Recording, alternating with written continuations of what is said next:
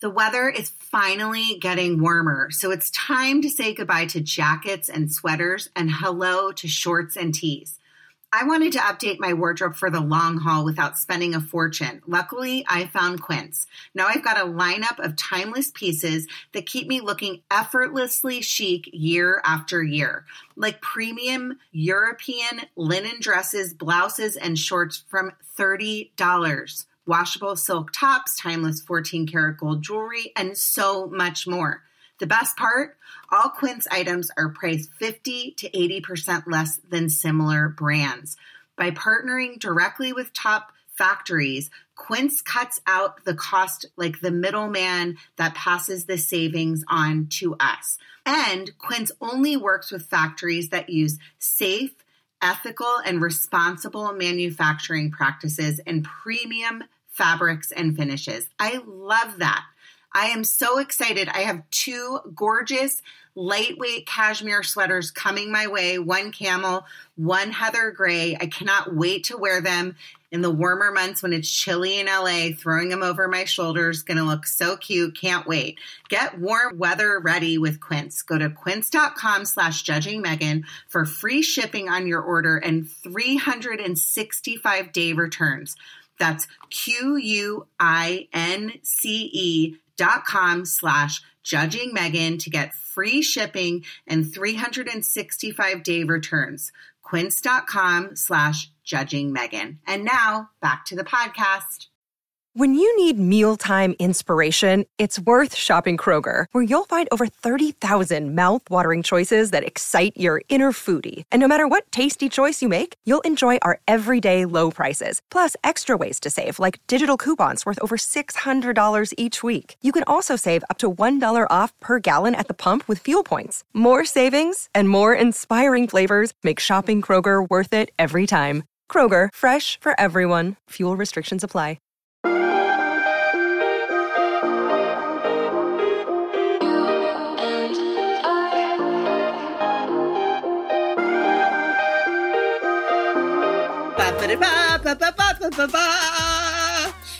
Hi everyone.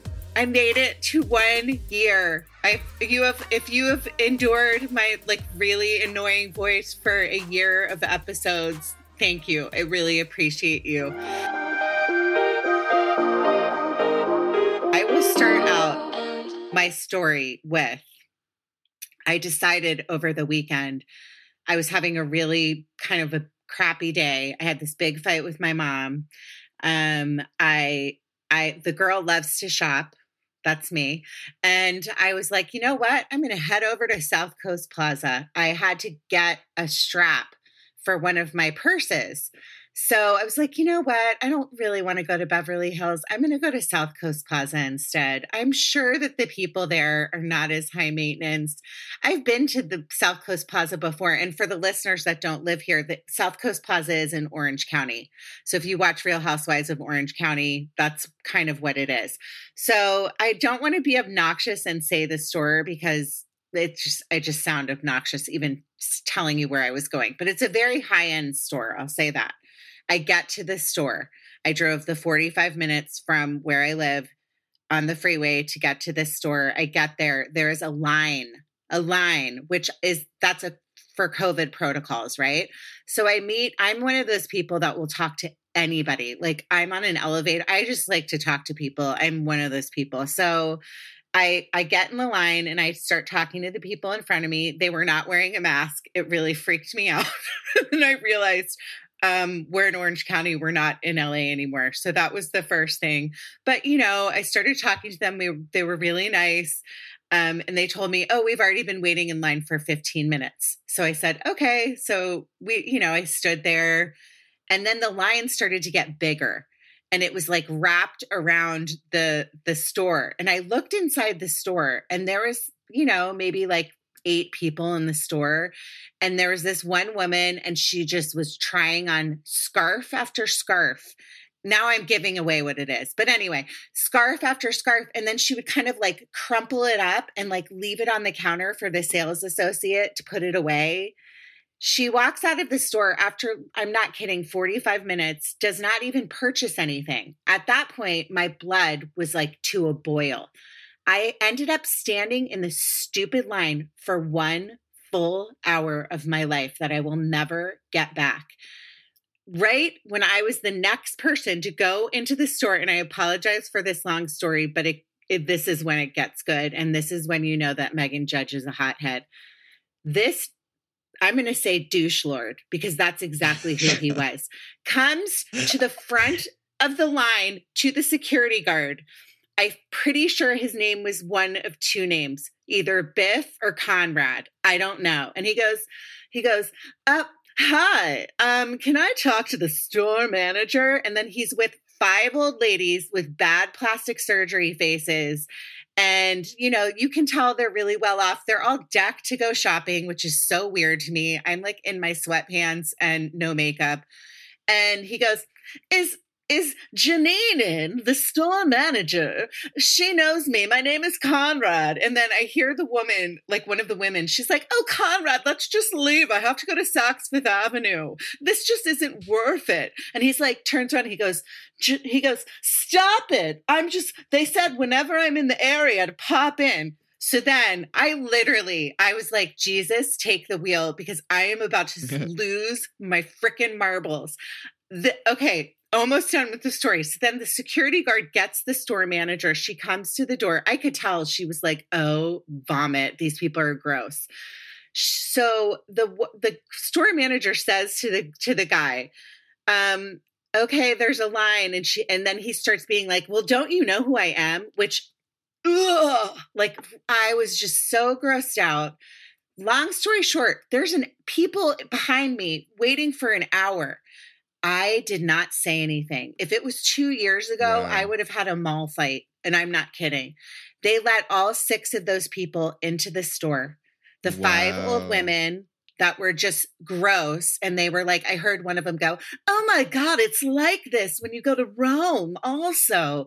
And I was just like, honestly, I went in the store. They didn't have my stupid strap. So I stood at that dumb line for an hour. Hello, rich people problems. It's so, it's obnoxious that I'm even saying this. But I got back in my car and I literally was like, this is why people hate white people and there's such a thing as white privilege. And I wanted to drive home and I did actually. I drove the 45 minutes home and I felt really disgusted by myself. And I mean, I know I didn't do anything and I was just shopping and whatever, but I felt sad for the people and I started like going down the rabbit hole of like people these Haitian people like sitting under a bridge that are just you know there's so much so many people that could do things to help make our planet and our world better and then there's like douchey Conrad getting into Hermes probably drinking oh I just said the store crap! Yeah it was Hermes! Conrad Conrad you were a douche that's the end of my story. I want to end it there and just say, Conrad, I don't like you, and I don't like your dumb old lady friends with the bad plastic surgery. And we're going to start the show.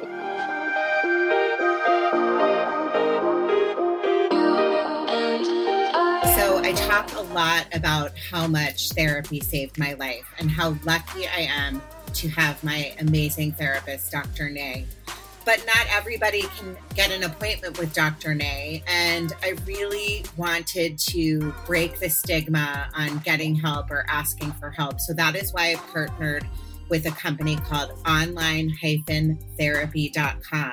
They have plans that start around $30 a week, and you can get weekly therapy sessions for less than $50 a week.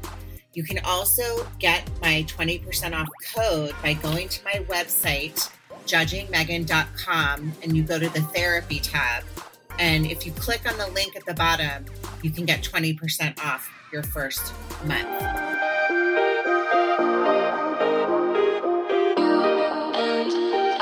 So I'm going to introduce my guest right now, Clara McKinley.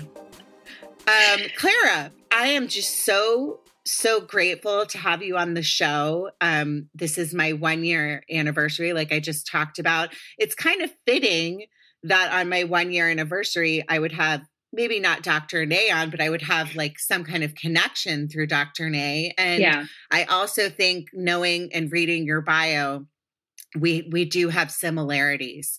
Mm-hmm. So I'm just going to kind of get right into your story and we're going to start at the very beginning. So um share away Clara, share away. oh my god, there's so much. Um pick a point any point. I, I would like to know, I, I want to go all the way back because I want to hear about what it was like with your parents. I know that it was not okay. An easy childhood. So I if you're okay talking about that, I would love to hear you share that. Yeah, definitely. I probably won't be as in depth as I was in my bio since I took six hours writing that on the plane ride to New York. That's okay. But that's okay. Um, yeah, so I was born and raised in Manhattan Beach, California. Both my parents, as I mentioned, are immigrants. They're both from Argentina. And they came from humble homes. Both of them came from highly abusive homes. Um, a lot of physical abuse on my dad's side, and alcoholism, sexual abuse, and uh, some other stuff on my mom's side. And, you know, my parents uh, came to the US, just like many other immigrants, looking for a better life. And I think really just trying to start over and get away from their own families, I think without knowing that. And um, they did their best. They raised us obviously in a wonderful area. They, you know, Manhattan Beach is extremely privileged. And it's one of the things that I'm grateful for, but I also resented a lot in my early 20s. Um, and uh, you know, growing up, I so I I grew up with Chandler, Nadine's daughter. That's why I know mm. Nadine, and that's why I was at the wedding. But um, you know, like I grew up going to Manhattan Beach schools, uh, public schools, and looking around me and feeling like, okay, I look like everyone else, but I don't fit in and I can't relate. Uh, and that's weird, and I don't understand that. And this isn't something I could even conceptualize at the time. It's something that in in recent years I've really come to grasp. And so I befriended the kids of color and kids from uh, harder homes, kids who very clearly had abuse happening in their homes as well. And um, my parents hated that because they were i think had some sort of internalized racism of course coming from argentina and looking white themselves and that led into all kinds of issues that snowballed for me um, always fighting with my parents about trying to be friends with certain people and them pulling them away from me and just feeling very very alone at home because my home environment was awful. And how many do you have any siblings? Do you have any siblings? I do. I'm Sorry, the, I, I'm no, no, you're good. I I am the middle child of of two, three. We're three total. Okay. So I have okay. an older sister and a younger brother. Mm-hmm. Okay, and I'm and, assuming uh, too that it, that it was. I don't know what Manhattan Beach was like because you. I mean, you're still very young, and I don't mean that in a condescending rude no. way i actually i actually met you and uh, this is kind of a funny story to sorry to make like your serious story but just to tell my audience the, no, when i okay. met when i met clara in person i was actually dr nay was in town she's now in um in new york she but we when we have mm-hmm. when we we we have zoom um therapy when we have therapy or um, one time she happened to be in town. This was probably like six months ago. And I had been mm-hmm. kind of like back and forth with Clara for a long time. You know, like she would send me emails, like reminders of appointments or whatever it was. And um, I I knew she was something special. I don't know, that sounds weird to say, but you Aww. can tell. I could just tell right away. Cause and also Dr. Nay is such a loving person and she loves you. And so I was like, oh, I have to meet, I have to meet the, the amazing Clara in person. So Dr. Nay's like, Clara happened to be at her house and she goes, Clara, come into the office. And literally I was like, oh my God. Like, I feel really, really bad. I feel really, really bad about myself right now. And Dr. Nay's like, I know, Meg, right? Look at her. And she Oh has like God. she's literally Clara's gorgeous in her 20s.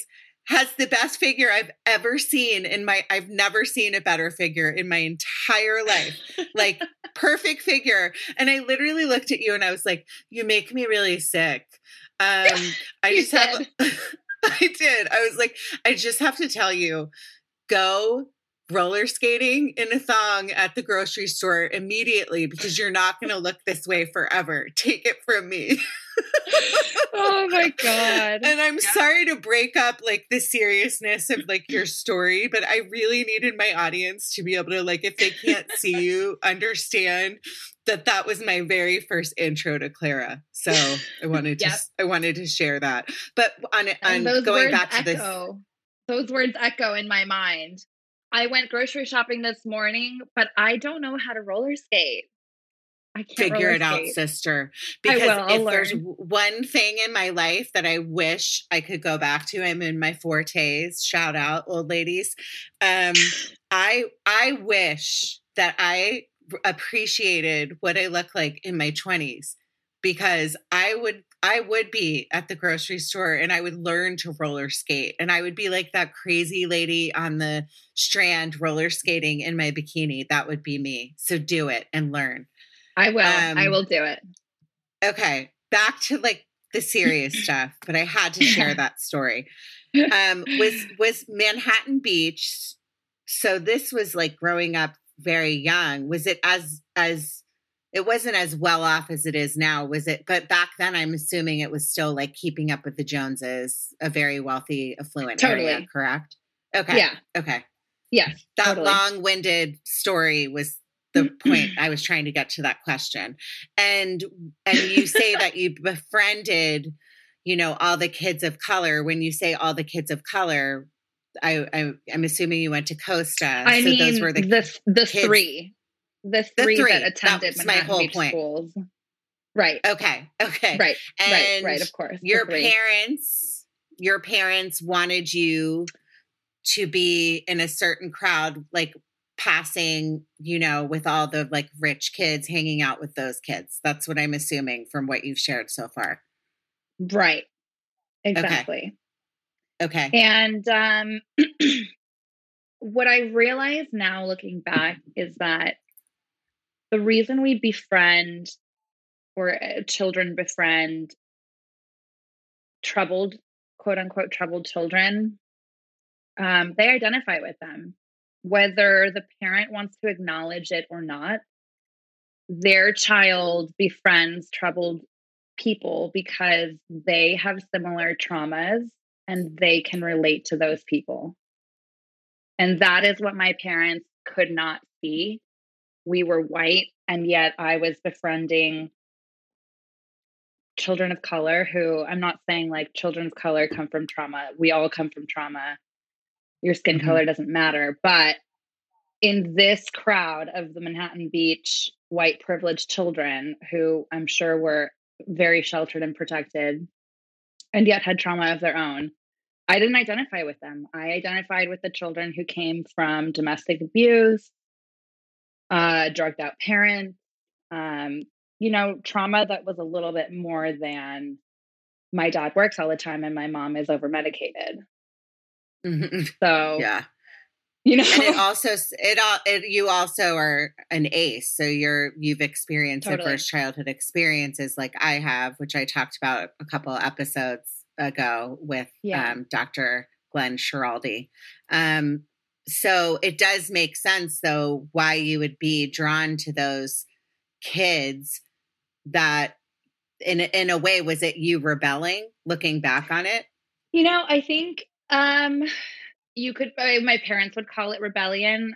I now Mhm. understand that I was the identified patient of my family. So in family systems theory, which is a theory within psychology, um there's usually the one child, the black sheep of the family who outwardly exhibits all of the symptoms of the family unit's trauma.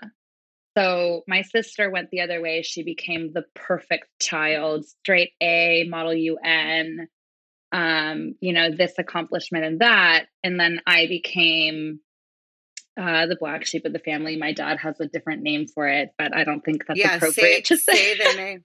No, yeah, say so, the name. I'm, I'm, I'm very. And I, by the way, I'm the black sheep of my family too. But right. that makes us awesome. Yeah, exactly. Yeah. yeah. So uh, my my sister was the perfect child, and I was titled the family fuck up. That was my lovely nickname at, growing at, up. At what age was that your title? Um, probably in my teens. Yeah. Having having a parent say something like that to you sticks with you forever. Oh, definitely. Definitely. Um you know, and so I began to exhibit a lot of symptoms that as a parent you would look at me and say what is wrong with this child this child needs major major help um, which is what i ended up receiving although none of it helped um, in fact it wasn't like yes i needed the help but it was my parents that needed the help more than i did as we both know um, so in my early teens, I started to rebel. I started to, you know, get interested in boys from an early age. Um, I started to kind of not pay attention at school, not prioritize it. I don't know if my inability to pay attention was due to like this boy craziness and rebellion or due to my inability to focus because I had so much trauma happening in my body. Mm-hmm. Um, but because of that, my parents took me to a neurologist, had me diagnosed with ADHD. I was put on Adderall at the age of 10. Um, and that was kind of the start of it. So I started going to therapy when I was in fifth grade, started being medicated around the same time. And uh, from there, it just kind of snowballed. I started shoplifting a little bit here and there, started with like nail polish and press on nails, and it went all the way to these beautiful pink and white checkered sheets from Pottery Barn Kids because, yeah, because of course I've been obsessed with interior design since I was a child. I mean, I'm not trying to laugh, but I also, it's similar to my own story of being, I, I was also diagnosed. I actually never shoplifted in my life, which I'm shocked. That's one of the one things I haven't done. But um, I was diagnosed with ADHD at the same age. But actually, mm. I was maybe, I was in seventh grade because it was seventh or eighth grade. It was after my dad died. So it must have been eighth grade. And I remember that feeling of feeling different, you know, mm-hmm. being being your parents being like what's wrong with you like i have yeah. an older sister two older sisters both amazing athletes straight a my oldest sister straight a student and i was like the black sheep and uh, and also yeah. had adhd and it's normal that you would be like um want to rebel against that because you know what else do you do so right but pink checkered sheets is definitely an interesting an interesting choice for a kid that age to shoplift. I I know I'm still slightly proud of myself to this day because I'm like how like how the the, like how the genius of it? my child yeah. brain. I mean, I can tell you, but we've got more important things. No, that would about, be like a whole separate episode, and I'm not trying to promote shoplifting on my podcast. but anyway, okay, so, so so you you they sent you to a neurologist. You found you found out you had ADHD. You started shoplifting. All things that numerous kids have done, and then right. I know from also being on Adderall and having being pushed to be medicated as a kid. It's it's not fun. It's hard. You feel no, different. You feel sad, yeah, right? Exactly. And then come the side effects that then you have to go back to the psychiatrist to get more medication for your side effects. Um, and so, you know, so I'm like at this point in my, I don't know, my tweens and teen, going into my teens, um, was diagnosed with ADHD and then depression. Um, and so I was being medicated for that. And then going into my when I so so I was pulled out of MBMS because I went to Grandview Elementary, then I switched into MBMS, and a year into MBMS, I was pulled out because my behavior was just too too much for my parents and they put me in a private Christian school in Torrance because they thought that that would solve everything which it Oh, didn't. hundred percent. That always Right. solves everything. Right, Send her to course. send her to a Christian school, right? right No. exactly let's, no, let's that's get her to be work. more suppressed Yeah. Yeah. Yeah. Yeah. Yeah. So, that didn't work out. No, so that didn't work out. Of course, I get there and I befriend the one child who's in the foster system, but going to that school. And she was like my best friend. And we got into all sorts of trouble together. And it was the best of times and the worst of times. and um, from there, I was in seventh grade when one afternoon, after my parents picked me up from school, we were heading to Mexico on a family vacation. We were driving and we got into a car accident and I nearly died. Um, it was extremely traumatic and I was hospitalized for a few days after that. Um, I'll never forget that my dad walks into my hospital room when I have glass in my face and a neck brace on after getting a CT scan. And he says, Oh, you're just being so dramatic. So that I think that My sums God. up my dad. Um, and mind you, I was thir- I was 13 or 14 at the time. Um, I had just nearly died. And from that point on, things got really difficult. I was in the hospital for a few days once I was released. Um, of all people to drive me home, my sister, who had just earned her driving permit, was the one to drive me home because my dad didn't want to come back to the hospital to get me, and my mom was, I think, too traumatized to drive. So she left it up to my sister to drive us home, and that was awful. And when I got home, um, I no one said a word. It was just everyone was minding their business, and we got home, and I went straight to the bathroom to take a shot, a, a bath. I ran myself a bath, and I lay. I'll never forget. I laid in that bathtub. I put my whole head in the water to get all the blood out of my hair, and I could just hear pieces of glass hitting the bottom of the bathtub. And I just watched the bathwater turn like a light pinkish red because of all of the dried blood in my hair. And I tried to kill myself that night. And I survived because your will to live is so much stronger than your will to die. Also, I didn't know that you can't uh you can't drown yourself. but I thought that it would work. Um five you were later, so you were so young. How old were you? I was four, I was 14, I think. 14. Yeah. Yeah. I'm And- first, I just need to say like I wish I was with you because I would give you the biggest hug because you. I think that no matter and I know not to skip ahead but you're you're psychology you're uh, uh, studying to become a psychologist, right?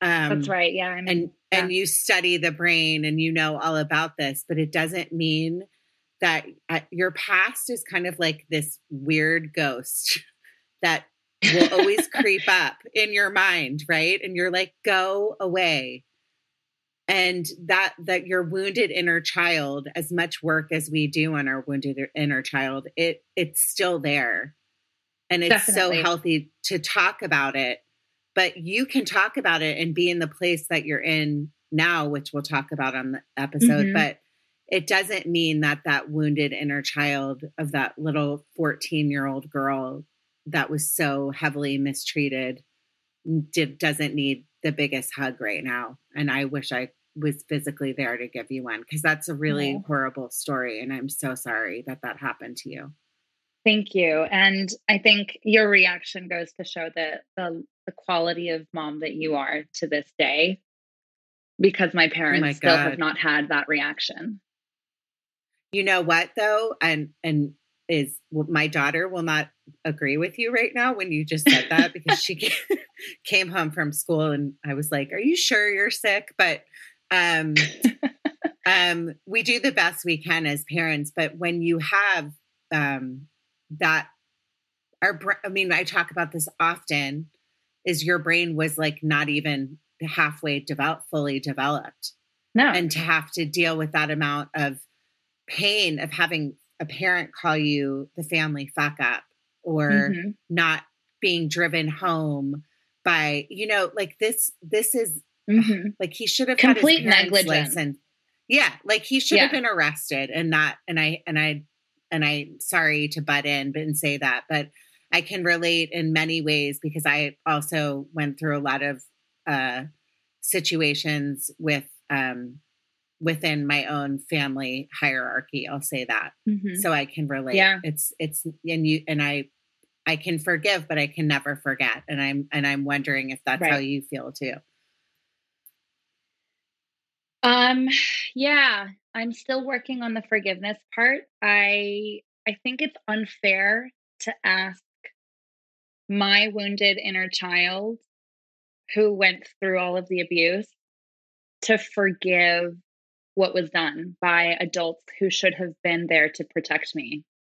I mm-hmm. forgive things that have been done to me now as an adult, but I don't necessarily I don't necessarily forgive what was done as a child. I just can't I don't know. It's it's a weird place for me to be and maybe that's just cuz I'm in in that growth process now and I'm still young. I'm 20, I'll be 28 in a month. Um but I don't I don't I don't forgive that. I don't. I I just I can't bring myself to do that. Cuz it wasn't it technically wasn't that it wasn't so long ago. I mean, it was like it wasn't. It was yeah. Like 13 years ago. Yeah. Yeah. And it gets worse. It gets much I know, worse. I know. I know. So that's kind of but I had to stop there because the fact that you were that age and mm-hmm. you attempted to to not to want to leave this planet and were so like so there was like so much negligence by your in your family unit. I mean it just yeah. it breaks my heart. So and not so, just negligence. I mean there was of course there was neglect a lot of neglect mm-hmm. but there was also a lot of abuse. My dad is a raging narcissist and also scores clinically as a psychopath. And I don't say I hate using that word because it's just been so overused and dramatized by Hollywood and the media, but truly he is clinically diagnosable. He has no ability to feel any sort of empathy. He is completely self absorbed and has been abusive in every single way physically, emotionally, verbally, and sexually to myself and my siblings. So there was there was a lot happening at home and it was all so confusing and subtle because of his pathology. Everything if it felt like a magician like if you watch what i'm doing with this hand you can't see what i'm doing with this one. And so i think we were all including my mom living in i mean we were all living in a war zone but it was a war zone that looked like manhattan beach. So it was Yeah, from the outside nobody knew what right. was happening on the inside, which is also difficult because people think, "Oh, everything's fine." Right. I think what I wrote in the notes was that I was living in a war zone that looked like Pottery Barn. That was the line I used. Yeah. Yeah.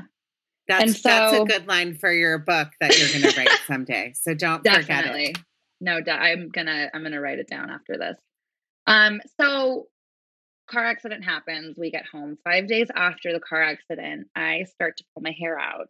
And it was just like one strand at a time here and there. I had no awareness that I was doing it until mm-hmm. my sister pointed it out.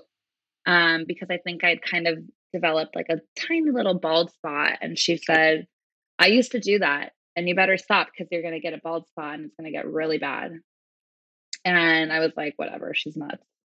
And sure enough, um, that's what happened. I kept pulling my hair out and I it, it got so bad that I think maybe six or seven months after the car accident, I had bare I had barely any hair left on my head. And mind you, I like had this thick, coarse Latina head of hair that was unmanageable. I mean, I needed two thick, hardcore hair bands to hold it up in a ponytail. Like there was a lot of hair. And I pulled all of it out. Um, and I hadn't realized it was that bad until the kids at school started to point it out. And on vacation one day with my family, uh, my dad said, I think, you know, you've had enough. I think we need to do something different. Let's let's shave your head. And so I had no, I mean, I, I had no hope. I, I was just completely, I, I couldn't, I, there was nothing left inside of me. And so I did, I shaved my head and um, I was, I must have been, I was 14 at that time still. And I returned to school with a shaved head. And I started getting called Cancer Girl. In Manhattan Beach in well at this point i was still going to the christian the christian um oh okay okay. um middle school. So i mean but no different like they were still ruthless. Yeah kids can be kids can be so mean. Yeah. So what so what ended up happening? So you know at this point i had been it'd been like five or six years of my parents taking me from one doctor to the next neurologist psychologist psychiatrist therapist. Um, I had a diagnosis of ADHD, depression, a mood disorder, um, anxiety, and OCD. And I was medicated for all of these. I was on about seven medications by the time I was 14 years old. Um, and what that does to a, a child whose brain is not even fully there, I can't I can't speak to that. Um, and so things just stayed bad for a while. My parents could not understand what this hair pulling disorder was. They couldn't understand why I was struggling so much. I couldn't perform in school. I was still boy crazy. Um, and they thought that if things continued to go this way, I would end up pregnant or I would start doing drugs or something dramatic would happen. And so my dad decided that it would be best for me to go to boarding school. Um, I had no knowledge of this. So one night, I think it was like two, three weeks before I was about to graduate middle school, I woke up to two large, burly men standing in my parents' room because I had fallen asleep in their bed one night, which never happened. And I was I was kidnapped in the middle of the night and taken to a boarding school in Utah, driven nine hours. And I stayed at that boarding school for 11 months. Um, I didn't get this, to see this my family was a for, boarding school for kids that um, had behavioral issues, correct? Right. It wasn't like a beautiful ritzy boarding school for privileged children. It was a it was a behavioral program for for troubled teens. And it was Christian similar, because similar to the one that Paris Hilton talks about in her documentary, yes. correct? Okay. Because I actually very similar, very similar. I actually went to an all girls boarding school, but mine I was lucky. It was a good for me it was a good experience. Although I was kind of sent away also, but I mean I can't imagine having mm-hmm. those two giant men like how terrifying for you. I'm like, why are like what is the necessity? I'm I weigh 95 pounds. I'm 14. Like, what am I gonna do? And so yeah, it was yeah. it was really terrifying. It was terrifying. And I was there for 11 months. It was awful. Um I I don't think that I've processed much of that yet. Uh I barely remember any of it because I think it was so traumatic. Although I do have I mean, some nice moments and memories from that school, but most of it was pretty awful. Some of the stories, yeah, some of the stories that they talk about on on the. I mean, I watched part of that Paris documentary. Was there similar stuff going on in that in that boarding school as well? There was. I would say that there wasn't as much um, physical abuse as there was at Paris Hilton School. Um, mm-hmm. But Utah does not have child protection laws, which is why most of these schools are located in Utah. Um, there was abuse, it was more subtle. Um, but there, yeah, there was definitely some crazy stuff going on in that school. And um, yeah, it was it was pretty it was pretty terrible. But I will say it out. I've I've blocked some of it out, but I will say yeah. I am still in touch with the program director for the for the female academy of that school. I actually saw her last year. That was my first stop on our road trip. I went back to the school. It's no longer there. It got shut down, um, which I think speaks for itself. And yeah, it was really sad but cathartic to to be in those hallways again and to just and to show my partner, you know, this is where I spent a year of my life and it was it was nice. I think it brought a lot of healing that I needed to experience, but um there's still a lot there that I need to process. Um, you have time, Clara. I promise you. yeah. you have lots of time. You're just at the very beginning. Let me just ask you so then you were there for 11 months. And then what happened? You got sent home? Then I got sent home, and mm-hmm. you know, I think my parents thought that there would be this huge uh, change, and there really mm-hmm. wasn't because the problem has always been them. I mean, of course, like I have my own things, and I'm my own person with my own issues that caused a lot of other things to happen in my life, but they did not work on themselves. So I came home to a the same toxic environment um, what happened while I was there is that my parents separated. And by the time I came home, they had gotten back together. And then just a couple of months after being home, my sister comes out with allegations of sexual abuse against my dad. And I was uh, 16 at the time, mind you, still bald because what I have, it's this disorder is called trichotillomania. It's an obsessive mm-hmm. compulsive rooted disorder, and it's mm-hmm. a trauma response. And um, so I was still dealing with that and going to Mira Costa at this point, which is just as bad as MBMS, and then living in the war zone still. And my sister now now you know comes out and says that my dad actually had been sexually abusing her for many many many years, and it tore our family apart um, at that point, my mom had to make a decision on who to believe, and she believed my sister. I was somewhat stuck in the middle, uh, not not willing to let go of my relationship with my dad, but also not willing to let go of my sister and not really knowing what to do. So living very, very confused for many years. And actually, it wasn't until um, earlier this year that I finally accepted the reality, which is that he had been, in fact, sexually abusing her and possibly also me. I'm still working that out in therapy. Yeah. I'm I'm starting to get fractions of memories back um, because I do somatic psychotherapy now, which we can get into in a little bit. But um, it was a really tough time, and I at the same time was like in my junior year of high school and you know getting ready to apply to college and so then my parents filed for divorce. And that sent me spinning into a really really deep depression and i ended up dropping out of high school at that point because i couldn't i was sleeping through every single one of my classes. I i couldn't function and it was just too much. And so I dropped out.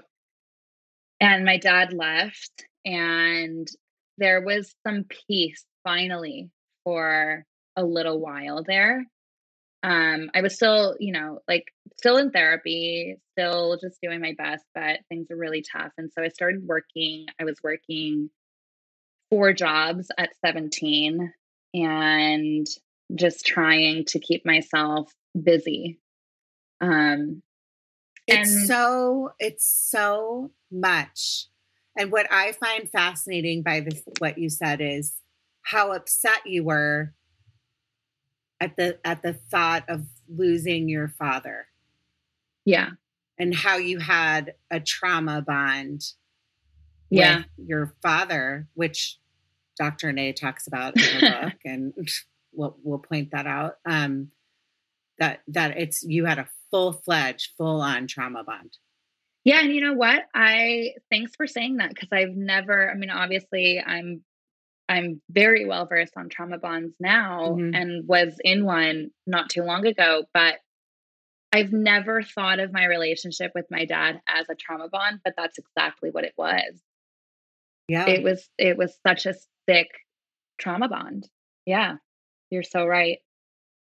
and it makes me sad that it's like you just spent your whole life trying to keep your head above water. You Yeah. know, like trauma after trauma after trauma, and then finally, thankfully, your mom they got divorced, Yeah. and you could breathe. Mhm. you Right. know you're still in therapy it sounds like you were heavily over medicated that's a totally separate episode because Yeah. i you know i think we both probably will agree on over medication and what it can do to people's brains Definitely. um so so so talk about once you so then you were eh, looking at colleges did you end up going to college or I what didn't. up happening No, Okay. I didn't because I just kind of looked around at my life and I was like, all right, so all the money that was supposed to go toward my college fund has now been spent on, their A- divorce yeah, on yeah a seven yeah. year divorce. Ugh. And um, I was like, I'm not in any shape to go to college right now. So I had a moment of clarity and I was like, all right, I'm going to drop out of high school because this shit is absolutely pointless and I hate it and I hate everybody I go to school with. And I'm not going to get into any college at this point. And I'm going to go to community college and I'm going to get a year ahead of everybody else and get great grades and go to a college on a full scholarship. And so that was initially the idea. At the same time, I dropped out. California cut their uh, education budget in half, and so I wasn't able to get any any classes at the local community college. So that's why I ended up working, um, and I just fell into a, a great job. I was working three restaurant jobs and was also working as a writer for a startup and worked my way up in that company to be a copywriter, an editor, a web developer, and I learned how to code websites. And You sound like a really dumb girl. I'm really sorry. I'm just. I'm like so inspired by the fact that, like, I mean, I'm going to tell you something. You're a freaking fighter. You yeah, fought tooth and nail to keep going. And there were Mhm. so many reasons why you could have just exited stage, what is it, stage left? You could have Yeah. been done. And you were like, no, I'm going to work four jobs. I'm going to do this. I'm going to drop out of high school. Everyone does like, I'm pulling my hair Yeah. out. I'm this, I'm that. I was abused. My parents mistreated me, all the things that you went through. And yet you're like, no, I'm going to keep going. I'm going to like work my way up. And then you did it. Like, bravo. Like, thank you. Like give me a break. Most people could not do that. Most people don't have it in them to be a fighter like that, Clara. It's amazing. Why? Why do some people just like ride through life and it's like, yeah, you know, like Conrad at the Yeah. Hermes store? Oh like, my god. I don't think Conrad has gone through the shit that we've gone through.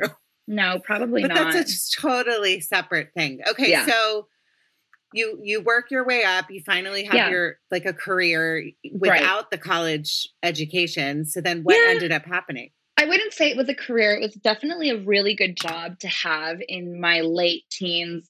In my late teens, really, because that's what, what it was.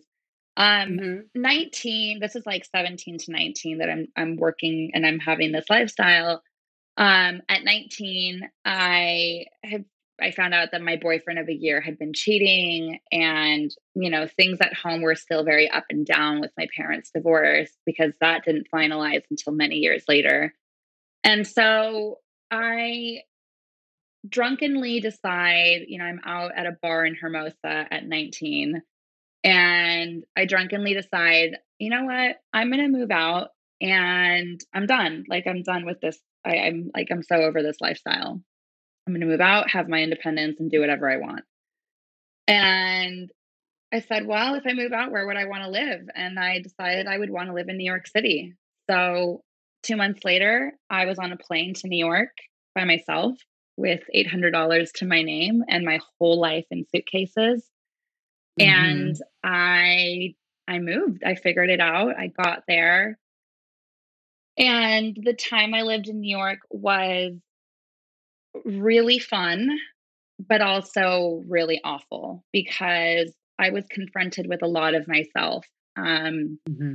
And there was no one there to save me or um, help me dig myself out of the trenches that I got myself into. So, what I while while I was in New York, I ended up getting into a really, really, really awful um, abusive relationship with a guy that was twice my age and was separated with three kids. Looking back, I'm mm-hmm. like, oh my God, how did You're I? like, not? hello, daddy issues. I know. Yeah, I went through the same thing. I dated men in their 40s when I was in my 20s. I get it. It's yeah. textbook, right? Totally. It's, it's totally textbook yeah. daddy issues. Um, yeah. And, you know, that relationship brought me to my knees by the end of it. Um, and mm-hmm. he you know, when I broke up with him, uh, had gang members following me. He was making threats against my life. He showed up at my job. Um, you know, it was just, it, there was so much abuse that, like, it's just a lot to get into. But by the end of that, I had to go and file for a restraining order against him, which I was granted, thank God. And I must have been 20, 21 at that time. And so at that point, I really I felt like I hit rock bottom. And um, you know, I had been working three jobs just to sustain to to support the the two of us. And he had put me on cocaine to get me through my shift. And so here I was, 21, heartbroken because, of course, I was obsessed with him. I loved him to death, but also terrified for my life and coming off of a Coke dependency. I wouldn't call it an addiction because I wouldn't do it on the days that I was off. Um, it was really just to get me through the shifts, but I was detoxing from Coke and just miserable. And so a friend reached out, invited me to church, and I went and I had a come to Jesus moment and became a Christian um, for many years until a few years later, um, I ended up working for a nonprofit uh, a couple of years into my faith. And while I was at that nonprofit, um, couple months, uh, it was like six months in, I was sexually assaulted by my boss, who was an ordained priest married, father of two children. And uh, looking back, I realized I'd been groomed from day one by him.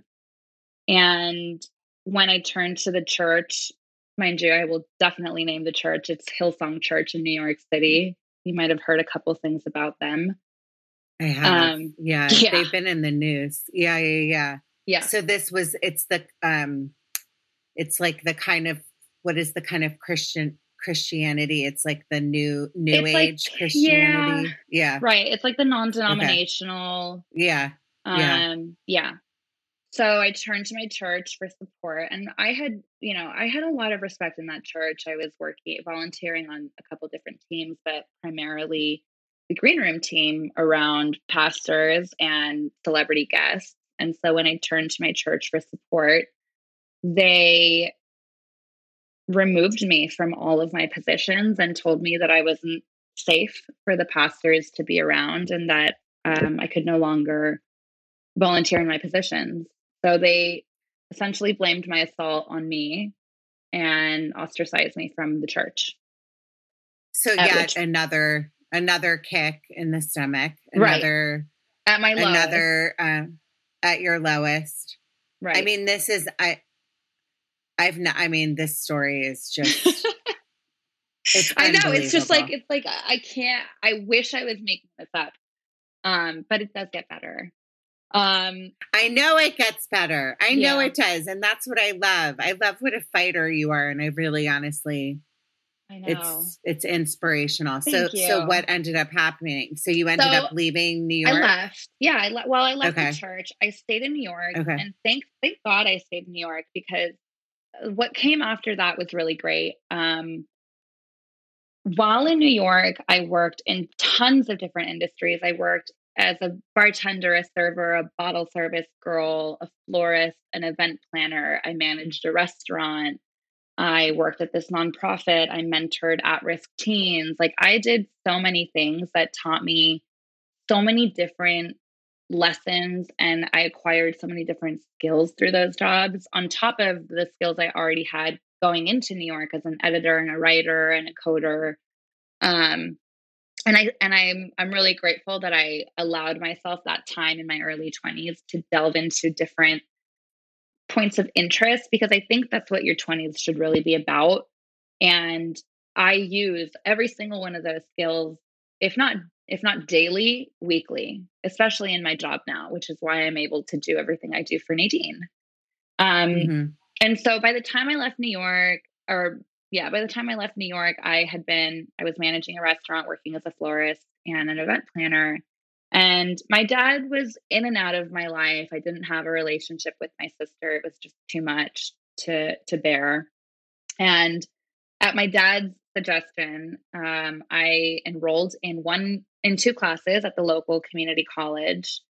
And uh, because he was really passionate about me getting an education, which I had totally given up on the day I, I dropped out of high school. I thought that it wasn't for me. I wasn't built that way. My brain couldn't couldn't manage academics.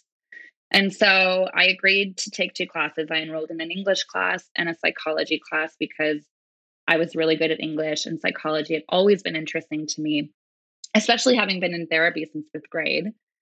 So yeah, you become kind of a professional, right? Totally. It's interesting how many how many people that have gone through. I mean, most therapists are trauma survivors. I would say like 95%, right? Definitely. Yeah. Yeah. And so I completely fell in love with psychology at that point. From day one, thank God I had a, a professor who was obsessed with psychology because I think that makes a world of difference. And um, from that day, I just knew I am tired. I don't want to I don't want to work jobs anymore. I want to have a career and that's going to require a college education. So I kind of looked at everything and I, I, I decided to move back to California because that was what made the most amount of sense. And I moved in with my dad um because I did not have a very good relationship with my mom at that point and i still had not okay. accepted the reality of what had happened in my home. I was in total denial about my dad and i also there i mean like there's a part of me that loves him. To this day i love him. I don't have a relationship with him anymore but um he'll always be my dad.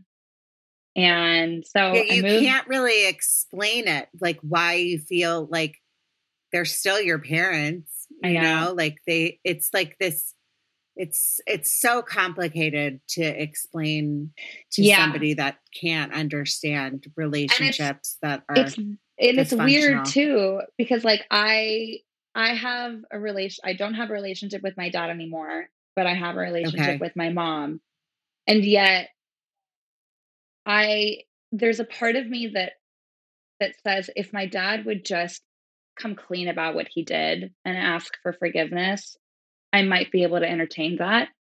But I'm still so angry at my mom, who did not abuse me in the same way that he mm-hmm. did, but she failed to protect me. And so it's this weird relationship that I have with like different parts of myself and my parents that I'm still coming to terms with. I mean, there's so much there to to sift through, but I have a lifetime to do that. You do, and you're so. I mean, I mean, I'm pretty open about talking about.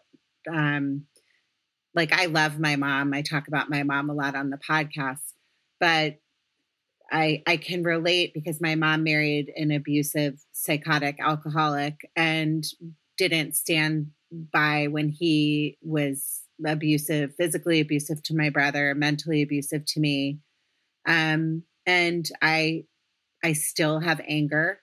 I still have rage. I still work I still have to work on forgiveness. Mm-hmm. And I'm a lot older than you are. So it's it, this, it's you know, sometimes this stuff can take a lifetime. I think yeah. part of life, I talk about this a lot, is it's a series of tests. Mm-hmm. And your final test on this planet, maybe you're at peace with everything. And to be honest with you, because you are so chronologically young and you do have your act together after all of the shit that you've been through, I don't even worry about you. You're gonna fucking be president. You're gonna be like president of something one day, and I'm gonna be like the chubby old lady in the audience, like. Remember me? Oh my you know? god, no! You'll be side stage. side stage. Um. So so you, but it does make sense. I get it. Yeah. I get I get that you're like, okay, I shouldn't be mad at my mom, but right. I am. And this is right. all normal after what you experienced. And I know you understand this because you study psychology, mm-hmm. but it doesn't mean that you don't feel the pain and the anger and all the things that we feel totally. when we've been yeah. betrayed, mm-hmm. right? Mm-hmm. Yeah. So I moved back, moved in with my dad, enrolled at community college. This all happened within the span of like 10 days decision to move, like to do college full time and then move back to California and get everything going. Um, and I killed it. I graduated with a 4.0 from Long Beach City College at top of my class with honors and um, made so many friends that I still love and cherish to this day. And got into UCLA after that, I transferred um, to finish my last two years of my undergraduate degree at UCLA. And that's when things kind of hit the fan again. Um, as I was starting UCLA, I met a guy. Um, mind you, like after two years of going to school full time, working part time, um, volunteering with three different nonprofits, and just doing like other miscellaneous things, I had no time for anything outside of academics. And so coming off of that, I was just ready to unwind a little bit. And um, it was during my time at community college actually that Nadine comes into the picture. Um, you know, I'd known her my whole life, but we'd lost touch for many, many years. And we reconnected I actually helped her move into her home in Hermosa, which is the one that you and so many others knew. And she hired me as her personal assistant, and it was very part time and very like just very easy, just running errands and doing some basic things like that.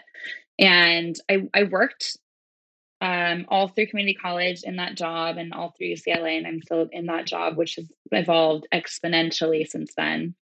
Um, but right before starting UCLA, I met a guy who was very exciting and uh, kind of presented all of the lifestyle that I had suppressed in my two years at community college. And we ended up getting into a two year relationship that lasted the whole time I was at UCLA. And he, it was very much another trauma bond. Um, he was I later found out a coke and sex addict and had been cheating on me the full two years um, with 25 other girls. I counted them. He was also on, oh, it gets worse. Um, he was also on Grindr and Wait, was what? what? paying. Yep, he was on Grindr and he was paying um, trans prostitutes regularly for services. So that was really fun to find out heading into COVID. Oh, I I'm not. I mean, I really am. I say I've said this. I'm speechless. I really am. Spe- I don't know what to say. like I can't make this up. Like I, it's just. If you did make this story up, like you're the a genius, but like I this I need to see this movie. This is I, I I can't even believe it. These are just like patterns of people Yeah. though that you were drawn to and it all Totally. makes sense. And you know this. If Mhm. you read a book, you would be like, yeah, but it, when it's your own life, you don't you can't break patterns so easily, you know. Yeah, totally. And I What, couldn't. so what did you do? uh, when I found out, Yeah, I hope that you like I don't Um, even know what you did. You know what? I'm really proud of the way that I responded because I did not respond in the same way that I had to other cheating exes. Mind you, all of them had been cheating. Um, oh my god. I did not respond in the same way. In the past, I got loud and scary and um, a little crazy.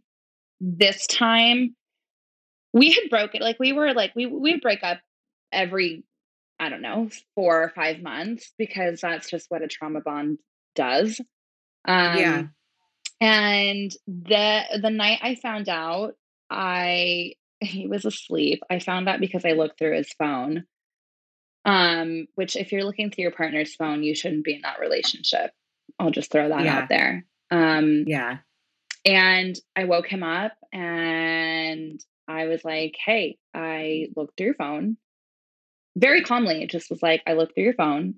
He got mad. And I was like, You don't have a right to be angry right now. And I told him, like, I know everything. I, are you okay? That's what I said to him.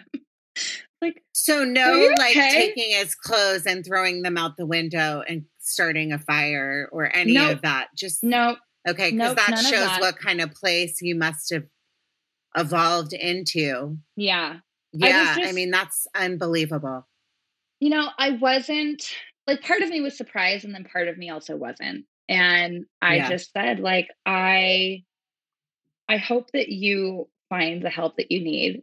Uh, You know, I hope that I was like, did your did you, have you told your therapist about this? Mind you, his therapist is an expert in sex addiction. Uh and it's someone I had found him for him. So I asked him, "Did you have you told your therapist about this?" And he said no. And I was like, "Oh, well, maybe you should tell him. I think he could probably Yeah. help." Uh, we're done, and you know, I don't ever want to hear from you again. I'll drop off your things tomorrow, and I really hope that you find what you're looking for. And two days later, after I had kind of processed a little, mind you, like I didn't sleep for four or five days after that. I was in such shock and was so disconnected from, I think I dissociated. I was so disconnected from any level of emotion at that point. Um, and I emailed his therapist and I told his therapist everything that I knew um, because his therapist is forced to confront him with that information out of uh, like it's it's the ethical code that the therapist needs to tell him hey this person emailed me and this is what they told me so i knew that in in one way or another he was going to have to confront that and um, that was it and i've never had contact with him again and he lives three minutes away from where i live um, oh my god! I hope that at the end of this, you tell me who this is secretly oh, I, I uh, have like, no I- problem Okay, we'll talk about it after because I know young lassies in this town, and I don't Yep. ever want any of my little young girlfriends to end up dating somebody like that. But what I will say, and and because I I I'm afraid this podcast could be four and a half hours. This has happened to me before. I would like to know after you got out of that situation because I see your life now and this Mhm. shift and how happy you are. You have a new boyfriend partner. You. just you just had your year anniversary. Yeah. Um tell me tell me like where you are now. This has to have So, a happy ending. it has because if it a doesn't really happy ending Okay. this has been like the Okay. most depressing podcast but no it actually ends really well No, it's actually not because there's so many people that are listening. And if you are listening to this and you're going through a hurt, like we all go, most of my listeners have struggled. That's why they listen to the podcast. They've gone through something, death, loss. we all go through things at different points in our life. There's no such thing as an easy life. Some souls, just so you know, we I've talked about this before. You, my dear, chose to choose. You chose this life for yourself. Like we're totally. given the choice. Yeah. And sometimes I'm like, why did I do that? But then you right. think about all the gifts that you've been given at such a young age that you're so knowledgeable. And now that you're in the place that you are, you're going to help so many people. Yeah, absolutely. so many people with your story. Definitely. Thank you. So, where I am now, um, yeah, right after that breakup, I became really good friends with a guy who had been in my life for a couple months at that point, um, who is now my partner. His name is Ben, and he's all over my Shout Instagram. out, Ben. Shout out you, to ben. ben. I know I love you too. Thanks for being the best partner. Um, if I, I ever fi- find out that you hurt Clara, Ben, you have like an old lady coming after oh, you. he's got a mob of people but he he won't. He's he's a good one. Um yeah. So after that breakup, I put myself in therapy. I went to therapy twice a week and did a lot of work on myself and finally understood why I had dated the same person over and over and over and over again. And I think something broke inside of me at that point. And I will never, ever, ever be in another abusive, toxic, trauma bonded relationship again because I see the red flags from 19,000 miles away. Um, and so Ben came into my life. We were friends for a while and developed like a really beautiful foundation for the relationship that we have now. We had a lot of really difficult and uncomfortable, authentic and transparent conversations about ourselves, about each other, about points of friction in our friendship that we could anticipate were going to be issues in the relationship. And we really went into it with a lot of intention, which is different from anything I've ever done before. And um, we're now a year in. We took a two and a half month road trip last year across the whole US in the middle of COVID when we were a month into our relationship, which was absolutely crazy, but also the most incredible experience and the best thing that we could have done for our relationship because it brought us closer. And um, I am now in January, I'll start my master's program to become a therapist. And I've now been working for Nadine for five years. And, you know, she's doing great. Um, my dad's out of my life. I have started to repair the relationship with my sister and my mom is in my life again. I actually live with her, which is a work in progress. And um, yeah, that must be hard. it's it's it's yeah, it's an it's it's interesting, but I am really grateful for it. I'm grateful that I have a safe space that is, you know, I, no one's gonna abuse me. Um, yeah, she just irritates me a little here and there, and yeah, but that's normal. Yeah, yeah, that's normal. And we hash it out, and she's willing to learn. Um, that's the most important thing. And I have an incredible therapist. I actually uh, see Nadine's old therapist, Bob Kaufman. He's incredible. He's located in Redondo. Highly recommend him. Um, he okay. So Bob Kaufman, for my listeners that um, because uh, everyone reaches out to me about Dr. Nay and she's very busy and she doesn't really take new patients. No. If you are in the South Bay, maybe Bob Kaufman would be willing to take new patients. Can we can you really briefly talk about um, um, EMDR and how it helped you? I'm yeah. I have my appointment. I have my appointment my first EMDR session. I've gone to the to the lady you recommended, Dr. Taylor two times. She's my old therapist. Oh, okay. So she's yeah. doing EMDR with me. Mm-hmm. Um, she's great. And yeah, she's very nice. So then I go to, on tomorrow's Wednesday. I go Wednesday for my first session on EMDR, like yeah. where you do the actual like tapping and all that stuff. It's really interesting. EMDR is really interesting. And that's like a whole, we could do a whole episode on that. Should we do, we should do another episode, maybe yeah. bring in Dr. Nay. Yeah. yeah, we could do that. Um, yeah, so I did. Yeah, So when I started going to therapy twice a week after the breakup, I was actually seeing yeah. your therapist, Nora Taylor, who's also great okay. for EMDR. And we did EMDR, and I was able to process a lot of the embodied trauma I had. Now I'm doing somatic experiencing, um, which is a very different type of therapy. It involves using the entire body um, to move stuck energy and process like old traumatic emotion in a way that it's it's very different than EMDR, but they kind of accomplish the same thing. Um, and so I'm see I see Bob once a week. I'm going to see him on Thursday. I'm really excited, and that has just like therapy has just saved my life.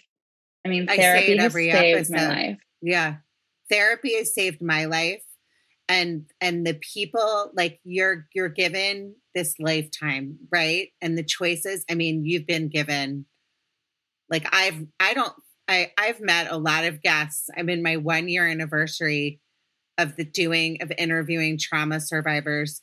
Um you pretty much might take the cake. I mean yes. i've i've had a lot of like traumatic stories told to me and and everybody comes out of it in different ways and then there's people that decide to push it down and never do anything mm-hmm. about it and what and so inspiring about you is that you are like no i'm not taking no for no. an answer i'm going to keep fighting because you're the fighter that you are and i love that you have a passion for getting yourself to a place where this is not going to define you and yeah. um and my my past is not going to define me. Mm-hmm. My future is what I I look forward to and you know what? I look forward to your future. I'm so glad I know you. I think you're like an like unbelievable human being. Um, and I'm just so grateful that you came on the podcast. There's a reason why we're all connected in life. Um, I really believe that Dr. Nay is a gift uh, like that yeah. was that you know i've gone like you gone to therapy throughout my life and i've never really met somebody that you know is so it, it does what she does it's her job yeah she's also genuine and like i know she cares about me and like sometimes she'll just like text me things and it's mm-hmm. so sweet and i love that i see that in you too and I think that you're just like a incredibly special person. And just always remember that all this freaking shit that you've been through is not defining you anymore. No. And you're breaking it. You're gonna have this amazing practice. And um, I'm just excited to see what you do. So thank you, Clara. Thank and, you. And we're gonna have a we're gonna have a part two. And in closing, I have something to tell you. I am no longer going to say at the end of my podcast, I've made this decision.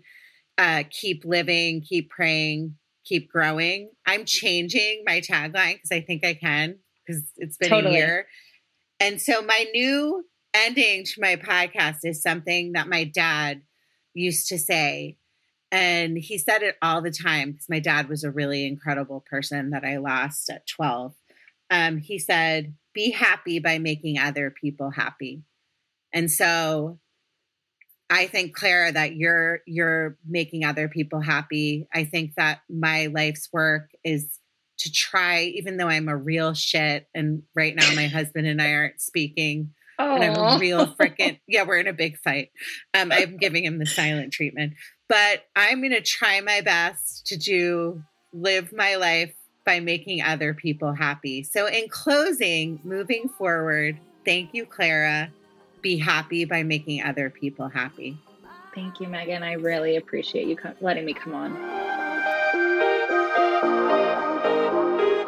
So, I talk a lot about how much therapy saved my life and how lucky I am to have my amazing therapist, Dr. Nay but not everybody can get an appointment with Dr. Nay. And I really wanted to break the stigma on getting help or asking for help. So that is why I partnered with a company called online-therapy.com.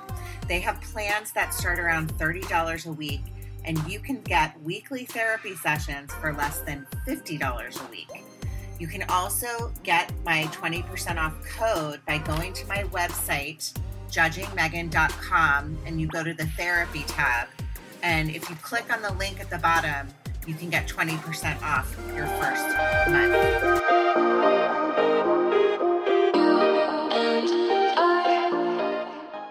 Ready for a career in behavioral health? Earn your online degree at Herzing University. Choose from health and human services, psychology, or social work programs. Gain the skills to work, coordinate, and manage nonprofits. Secure a bachelor's in psychology to study mental health or advance your social work career through our online Masters of Social Work. Let us help you become a social change agent. Your future starts now at Herzing University. Text HEALTH to 85109. That's HEALTH to 85109. Or visit herzing.edu.